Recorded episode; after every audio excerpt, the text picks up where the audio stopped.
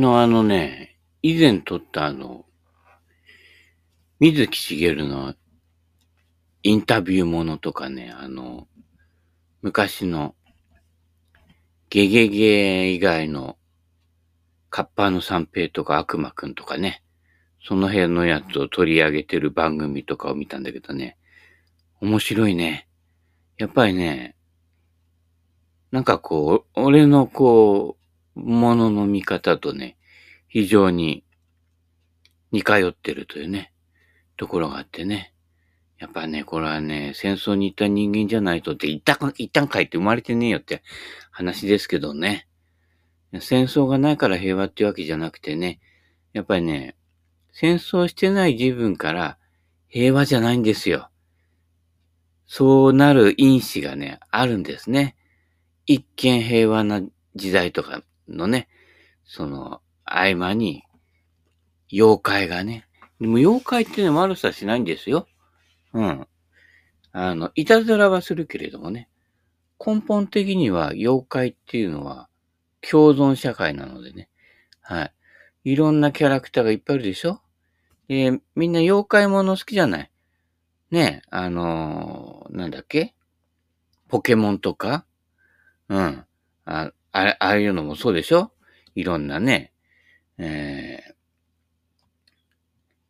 だからあの、昔のね、江戸のいろんな浮世絵なんかの、江戸の絵なんかにもね、いろんな妖怪がこう、出てきたりとかしてね、えー、そういったところからいろんな、いろいろこうね、えー、江戸の本を紐解いていくとね、あの、ほどけちゃうっていうね、うん。昔の本は閉じ本なのでね、こう糸でこうね、あの、結んであるやつなんですけれどもね、うん。だから本を紐解くなんて言ってね、バラバラになっちゃうっていうね、えー、大したオチじゃなかったね。はい。ということなので。で、あの、水木さんのね、短編物が面白いんですよ。あの、ポコンと出てくるね、あのね、原始さんとかいうのがあって、あのー、要は、怪獣じゃないけど、いきなり出てきてビルとか壊しちゃってね。で、こう、森にしちゃってね。したら結局、あの、その方が人間にとっても住みやすいじゃんっていう話になるっていうね。えー、いうことですよ。文明っていうのはね、ごく限られた枠の、ね、人が作った社会という枠の中の、ああだこうだ、で成り立ってるからね。で、これ、元々の自然、自然界のそのものじゃないので、やっぱね、知恵が浅いんですよ。だから、あの、ある人は、そこの価値観で幸福になるけど、ある人は不幸になると。で、不幸になってる因子が突然出てくるわけです。それがこう原子さんでいろんなものを壊し始めるわけですね。うん。だから恐ろしい。人間の世界の方が、地味猛量がね、いっぱいいるんです。そこを見つけていくのがね、うん、面白いんだけどね。うん。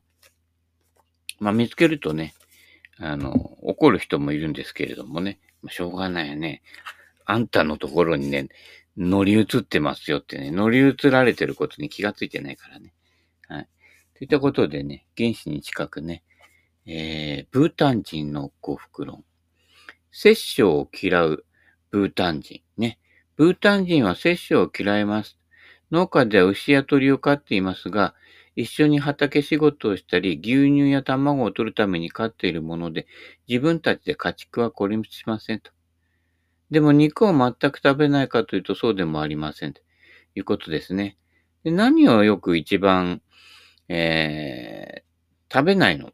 うん。鳥。なんでかっていうと、ね、鶏肉の成分がどこだとかね、こうそうそういうこう、栄養学的なものじゃなくて、ね、お客さんが来た時ね、牛を一頭ね、差し出せば、非常にたくさんの人が食べられるわけね。ところが、鳥は、ね、一人ね、一羽ぐらいになっちゃうわけよ。ね、一人一羽食うと結構量多いけどね。うん。ちょっとしか食べられない。でも、牛も一匹、鳥も一匹だからね。前話したの、クジラも、クジラも一頭ね、シラスも一匹だからね。たら、ね、でかい方、ちょっと悪いけど犠牲になってもらえっかな？みたいな感じになるわけですけどね。その、あの、動機づけがね、面白いというかね、うん。こうみんなで分かっちゃうというね、そういったところでね、セッションはね、あの、必要最小限にするっていうところがね、うん。もうね、もうこっちなんかほら、ね、近所にもね、豚さんのところとかもあるけどね、ブーヒーってあのね、トラックで運ばれてってますけどね。はい。えー、肉を食うときは、その肉の主と、えー、戦って勝ったものだけが食べるっていうのが自然界のね、元来の掟ですからね。はい。えー、ね、あの、牛肉食べたいときは、牛と戦ってね、空手一大一肩日からってね、牛と戦って、勝った場合だけ食べるということですからね。はい。そういったことにしてください。はい。あの、それができない人はね、あの、しょうがない。うん。あの、ポークランチョンミートとか買ってね。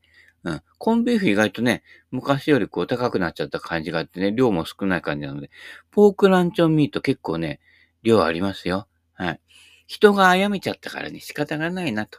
うん。残しとってももったいないから、じゃあ食べようかな、みたいな感じでね。はい。えー、そういう感じでね。えー、人に摂取してもらうみたいなね。いう感じでいいんじゃないですか。はい。その辺はアバウトです。はい。人生は時間で、あ、時間は人生です。ね。えー、幸せな人生を送るために、時間の使い方はとても大事です。はい。えー、24時間戦えますかなんてね、リゲインのコマーシャルね、あの、なんだっけ？牛若丸じゃなくて、あのね、時藤三郎さんがやってましたけどね、24時間戦ったらね、寝る暇ないからね、だいたい8時間8時間。8時間寝て、8時間働いて、その他8時間。ね。で、何が一番人生で大事かっていうと、ぼーっとしてられる時間が長い人。ぼーっとしてる時間もったいないなんて絶えず動いてる人いるでしょ？世話しないよね。うん。なんか動いてないとね、こう、いたたまれないっていうのは、見ていていたたまれないよね。いや、のんびり暮らせよっていう話ですよ。うん。文明国家の人ってそうなんですよね。ところがちょっと田舎の方とか、ね、海外でも、いわゆる、あの、文明国家じゃないとこ行くと、日がない一日ぼーっとしてる人がいいんだよね。これ、日がない一日働かないとローン返せない人と、どっちが幸福なんだっていう話ですよ。うん。昔落語のね、話でね、その落語の話もどっか他から持ってきたやつみたいなんだけどね。あくびをしててさ、お前若いのに働かねえとダメだって言ってね。で、言われた方がね、じゃあ働くとどうなるんですか？って言ってお金が稼げると、お金稼げるとどうなんですか？ね。大きなね、あのー、ね、あの、お店のね、あの、旦那になれると。で、大きなお店の旦那になったらどうするんですか？って言ってね、あのー、ね、そういうの従業員に働かしてね、あの、自分は左内輪になるんだって言って、で左内輪になってどうするんですかって昼寝するんだって、今その昼寝をしてるんですみたいな感じの話ですからね。うん。未来に希望は繋がないことです。今昼寝できたら、それが一番の贅沢ですから。大人になって昼寝しないでしょ？ちっちゃい頃昼寝してたけど、これ大人になって昼寝してるやつの人生勝ちだから。金の量じゃないからね。うん。そういったことなのでね。うん。金のね、多い少ない。人間の大人になってくるとね、変に頭のいいやつね、数字ばっかり考えるんだよ。ゴルフもそう、距離計持って154ヤードって言ってね、20センチダフルっていう話ですけれどもね。あれね、距離計使って数字に換算してるでしょ。そうすると、数字を司ってる脳と直感的にここからどこまでね、あのグリーンの手前まで何ヤードってね、あの目測するね、脳みその使い方違うのよ。うん。で、数字、データで考えている人っていうのはその直感力がどんどん衰えていくのね。だから数字に換算しないのよ。うん。バッと見て、ここ行ってバッと来て、数字に換算しないままパッとアイアンを取ってそこで打つと。なったら、ほん、そういう、それが本当のプロフェッショナルで、うん。あの、自分の感性が生きてるわけね。うん。その、じゃあ151ヤードだからとかね、数字が出てきちゃった時点で違う脳が働くわけね。そうするとさっき直感的に感じた感じが離れるわけ。そういったこと。だから補足したのに、全然大オーバーとかしてる人いるでしょ？ね？一生懸命補足して行ったり来たりしてね。うん。そ、それでね、スロープレイになって時間かけてるのに、ね、あの、ピンまで届いてないっていうのは結構いっぱいあるじゃない。あれは、その数値とか歩数とか、数字換算しちゃって、さっきの最初に見た時の感性のこのぐらいの距離感っていうやつが死んでいくわけ。うん。そこ。ここが頭のいい人の陥るところね。トラサイガーでよく言ってる。お前、差し詰めインテリだなっていうね。要はね、あの、ゴルフっていうのは、ゴルフ上に恋愛することですから。うん。そうしたら、恋愛してる時にね、金勘定してね、えー、っと、割り勘で853円でってやったらもう嫌われちゃうからね。うん。ここは俺が持つよとね。そんじゃ悪いわって、ね、次私持つからいいのよ、それで。そしたらレジの人もさ、めんどくさくなくていいでしょ？うん。まとめか、まとめて会計した方がね。そこ。で、金勘定でやってると、ね、きっちり合わないと、なんかこう、気分が優れなくなってくんだけど、ね、数値を合わせるっていうことがほとんど意味ないの。恋愛の場合ね。だからゴルフも、ね、ゴルフ場に恋をしたでいいわけですよ。うん、そういったことなのでね。ただ単純にね、ほら、89ビジョンの人もさ、ベストスコアを優しいコースで出せて、優しいコースででやっても、ね、そのコースに魅力感じてやってなかったら、ただの点取り虫じゃないですかね。どうでもいいわけですよ、そんなのね。うん。あや話。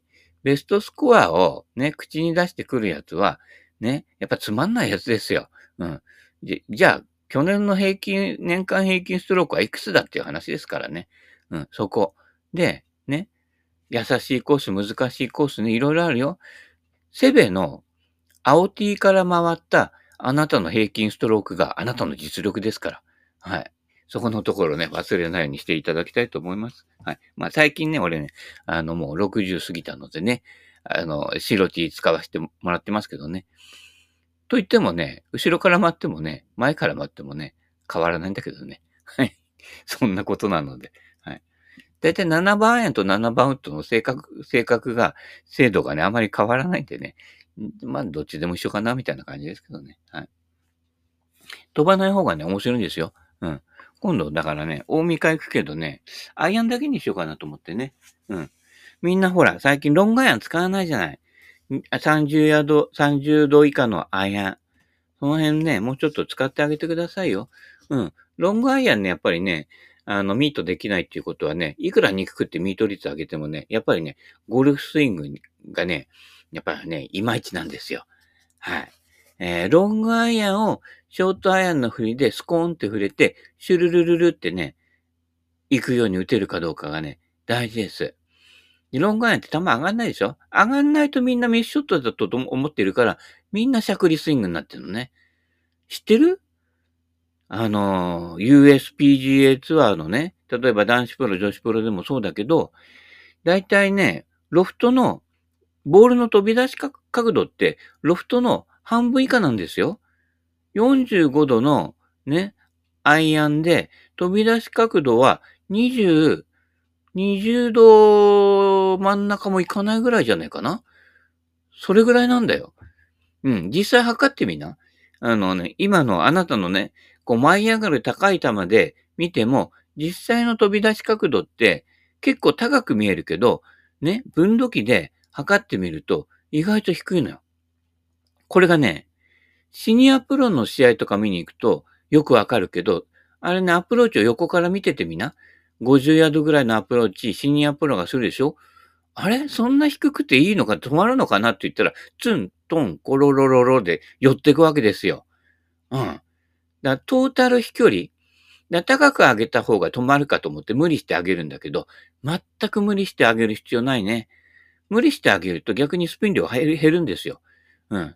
トレビノじゃないけど、低い打ち出し角度で、ね、ボール、フェースの下から2本目ぐらいのところに、ね、ボールの下から4分の1ぐらいのところで当たると、カツンっていって、スーッといって、トン、で、最初のワンバウンド目がトンと跳ねるんだけど、その後ツンとロロロロって止まるんですね。だから、低く出した方が精度も上がるしね、いいんですよ。うん。だから、スイングするときって、ゴルフクラブって角度ついてるから上がるんで、すべて、ね、地面から打つショットは、ね、ドライバーでちょうどプラマイゼロで、ロフト10度、10度で打つわけね。それでも、打ち出し角度は10度満たないわけ。でもその方が、全体の飛距離はね、飛ぶのよ。下からか勝ち上げた方が飛ぶと思ってる人がいてね、ジャンプアップスイングでね、勝ち上げる人いるけど、飛ばねえんだよ、それね。あれ、あの人、ちょっと物理間違えてるけどね。そういうこと。だから、地面から打つと、ちょっとなんかもっと、で、あの、持ってるクラブの半分の高さで飛んでくっていう。まあ、大まかにね、見れば。それぐらいの感じで振り抜いていった方が、ヘッドスピードが落ちないの。ポツン、カツンって当てるだけだと、スコって上がっちゃうのね。そういったこと。だから、30度のアイアンで打ったら、15度の飛び出し角度でいいんだよって覚えとけば、そんなしゃくる必要ないのよ。で、それが一番最大効率で、一番飛距離が出るし、しかも止まるのよ。だから、統一のパンチショットっていうのはそこを応用してるのよ。低く出て止まる球って言うけど、ね、あの、低く出てすごい技術を使って止まる球を打ってんじゃなくて、それで十分止まるのよ。そこら辺がね、分かってないので無理してね、ガツンって言ってね、タイガーのスティンガーだなんて言ってね、もうものすごい地面掘っちゃってね、で、しかもね、滅しないでいくっていうね、不届き者が出てくるわけですよ。うん。そういったことなのでね、気をつけてくださいね。はい。えー、なんだっけ ?24 時間遊べますか？あ、違う、そういうの。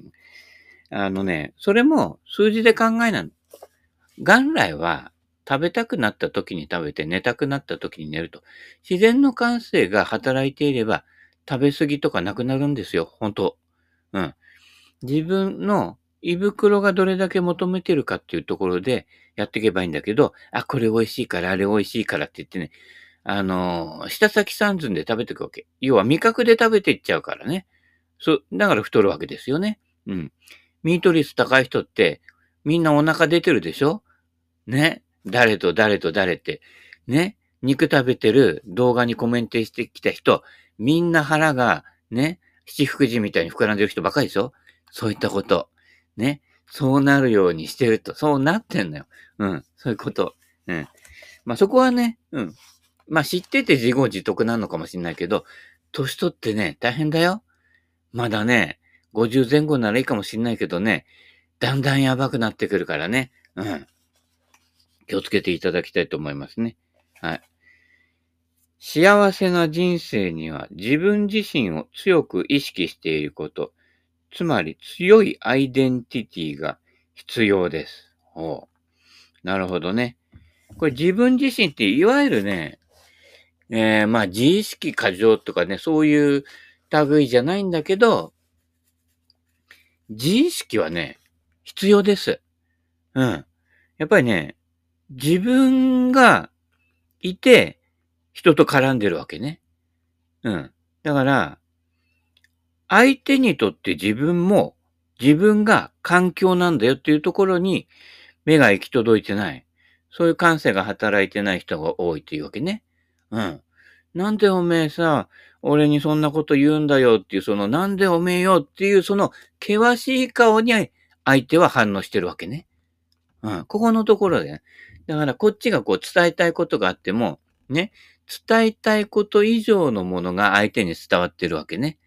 そうすると、なんだこいつって相手も思うわけよ。そこで、もつれるわけですよね。うん。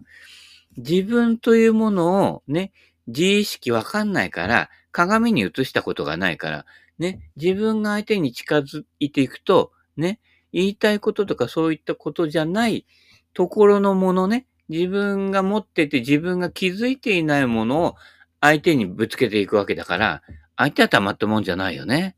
うん。そういったところ。だから、自意識は過剰なぐらいでいいんですよ。うん。自分のところにあるもの、自分の価値観、ものの見方ね。表面上取り繕っても、やっぱり相手って感じ取るんですよ。あれなんか違うな、俺と、とか思うわけね。で、そこのところを、こっちが自覚してないと、もつれるわけ。俺とかは、人とね、ごく一般的な人のね、標準的な価値観とは全く違うっていうことを自分で自覚してるので、ね、普通にこうやって話してて言ってても、相手はなんか違和感感じてるなっていうのが すぐわかるわけでね。で、相手が違和感感じてるのはどの辺だろうっていうところをやっていけば、ね、もつれ方が違うわけですよ。同じもつれて。ね、そこを相手が、相手が受け入れるかどうかは相手の問題だから、こっちのしたこっちゃないわけね。ただ、お互いに自覚がないと、何が相手に影響を与えてるかっていうのがわからないわけね。で、わからないから、そこをね、確認して確かめていくっていう作業もしないまま、言葉尻でね、こう、文句言ったりね、どうこうやってってよくね、国会でやってるじゃない言葉尻捉えてね。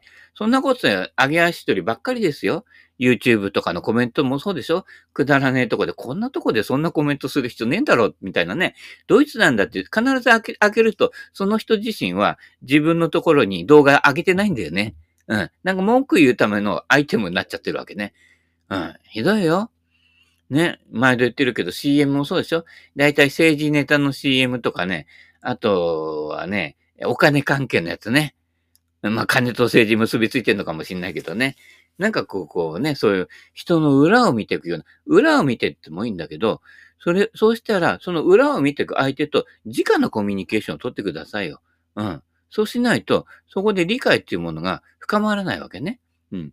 相手もあんまり自覚がないからね、深まらないんだけれどもね、それは相手のことだからね、それぞれ知ったこっちゃないわけですけれどもね。ただせめて自分のところでね、こう起きてるものとか、自分が感じ取ってるものっていうのを、そういったものをよく自覚することは、とても必要ですね。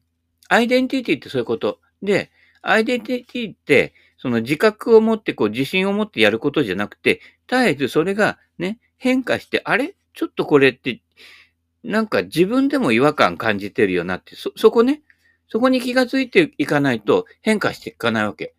ね、自分自身が絶対で相手が合わせてくれるのが当たり前と思ってると、やっぱりどんどん友達なくなっていくわけだよね。当たり前だけどね。そこは、自分が今アイデンティティだと思っているもの、例えば自分が得意としているものを失った時に残るもの。これが元来の私が持っているものだから。うん。いろいろね、頑張って努力して身につけたもの、そういったものが全て失った時に残っているもの。これがね、元来持ってるもの。ね、水木しげるさんに言えば、原始さんですよ。うん。もともとそこにあったものに気がつけるかどうかが、ね、スピリチュアルでも何でもそうだけど、だからその道の本当の第一人者になる人っていうのは必ず元を辿っていく人。これの元は何だろう。ね。なぜそういう動機づけになるかっていうと、大元がわからないと自分自身が不安だから。自分自身を理解する上で、自分自身の大元って何だろうっていうとこ。で、大元がどんどんね、規制の他のね、人が言ってたものをね、取り入れたそういったこう、ね、着せ替え人形の服じゃなくて、ね、裸になった時に自分がもともと持っていたものは何だろう。そこに気がつくかどうかで変わってくるわけですよ。うん。だから、ね、忙しく時間を過ごしてるやつにはわからないわけ。暇でぼーっとしてないと気づきっていうのは起きないんですよ。一生懸命一生懸命忙しく目先のことをね、処理することだけに追われて、れてる人は、何もね、どんなにね、ね、大学行っても大学行っても博士号を取っても、バカはバカなんですよ。そういったこと。ね、俺の近所とかもね、周りにね、まあ、引きこもりとかも多いから、ね、不登校から引きこもりになった子も多いわけ。そうすると、学歴で言ったらね、中卒なんかの人も多いんだけど、このね、中卒の連中っていうのがね、いわゆる世間では頭良くないんだけど、人間が意外と賢い人が多いんだよ。うん。みんなも偏見持っちゃダメだよ。ね、高校行ったからって言っても、高校で学んだ勉強なんかほとんど忘れてるでしょ微分積分ね、二次曲線の方程式。忘れてるでしょうん、サイン、コサイン、タンジェント。忘れてるでしょ日常で使わないでしょね。簡単な暗算ですらしないでしょ？うん。ね？あの、今ね、コンビニ行っても機械が勝手にね、あのね、お金払、お、おじさんにお金払うと思って、あ、そこで、そこお金入れてくださいなんて言って、機械役やって、おじ、お前そこにいるんだから受け、受け取れよって話だよね。で、どんどんどんどんこう、ね、人と人とコミュニケーションね、取れるやつが、あえて取らないようにしてるっていうね、これバカじゃないかっていうね。ほんで、こうね、あの、いろいろ文句言ったりしてて、それはコミュニケーションに慣れてねえから当たり前ですよ。うん。つま、つまんないことでもいいから、ね、セルフのレジでもいいから、ちょっとね、こう、割引券使うと、時に、わかんないふりしてお姉さんで、あれ、これどうすんの？これ入れるの？入れないの？あ、これ私やりますから、パパパとかやってね。あそうするといいんですよね。若いお姉さんが近づいてくるだけでね、なんかこうね、春が来たような気分になるわけじゃない。うん。まあ、お姉さんとしては迷惑かもしれないけどね。そういったことですよ。ただ、ぼーっと立ってね、なんか呼ばれてた時だけ来るみたいなね、いうのばっかりずっとやってるわけだからね。たまにはこうね、人間のところの会話がね、ちょっと入った方が面白いんですよね。あこれ、なんだっけ？あ、見えないんだよ、あの老眼で、とか言ってね、なんて書いてあるとかちょっと言ったりしてね。ただね、年寄りでね、こう、心寂しい年寄りがいてね、そういったところでこうね、お姉さんと話すのを喜びとしてる人がいてね、ちょっとね、話が長引くんでね、いや、それはまた別でやってね、えー、デリバリー取ってくださいよみたいな感じですけれどもね。うん。ちょっと一言二言ね、うん、なんかちょっとこう、人間由来の言葉を出してないとね、自分も機械の一部になっちゃうからね。うん。そういったこと。ね。だそ、それでいてね、こうね、あの、友達いないとかね、人と会わないで寂しいって言ってもね、あんたが作ったその自動の機械だよ。何でも自動にすれば進化したと思ってるけど、ね、逆ですよ。アナログ。うん。だから俺距離計でなんか絶対持たないよね。数字に置き換える脳と、ね、自分が直感で感じてるのは違うんだってことを自覚してるから。そんな脳科学な本なんて読まなくても、ね、わかるわけですよ。直感力をどんどん鈍らせるようにしてって、距離合わねえな、補足したのって当たり前だろうっていう話ですからね。うん。うんでね、行ったり来たりって補足する人って縦にしか移動しないよね。横から見ないと、ね、感覚として距離がわかんないのよ。うん、そこね。頭いいんだけど、バカなんですよ。うん、そういったこと。そういった人では、ね、いくら変態だって言っても、野生では生き残っていけないから。うん、そういったことですよ。野生で生き残っていくためにはね、いろいろね。だから、あの、この時期虫も多いけど、虫ね、あの、ウェルシア行って虫除け買ってるようじゃダメだよ。道端にね、ハーブのね、あの、草とか生えてんだよ。あれ。あれ打ち帰ってきて、ね、あの、湯がいて、ね、で、アルコールで入れて、で、溶くのよ。そうすると、もうそれでね、虫除けできんだから、いわゆる発火とか、ああいうの、うん、そういったことね。うん。だからね、何もなくても元からできるものとかね、だから自分自身に対しても元からあるもの、そういったものに気がついていくっていうことが、実は内面からの幸福っていうのがね、そこに溢れてくるわけですよ。温泉みたいにね。はい。そういったことなので、風呂ゴルファー。はい。行ってまいります。はい。えー、風呂にね、湯船に浸からないやつはね、やっぱダメですよ。血流悪いからね。うん、食った肉がそのままね、腹につくだけですから。はい。そういったことなのでね。はい。あ、お時間ですね。はい。今日もこんな感じですね。はい。それではまた、さよなら、さよなら、さよなら。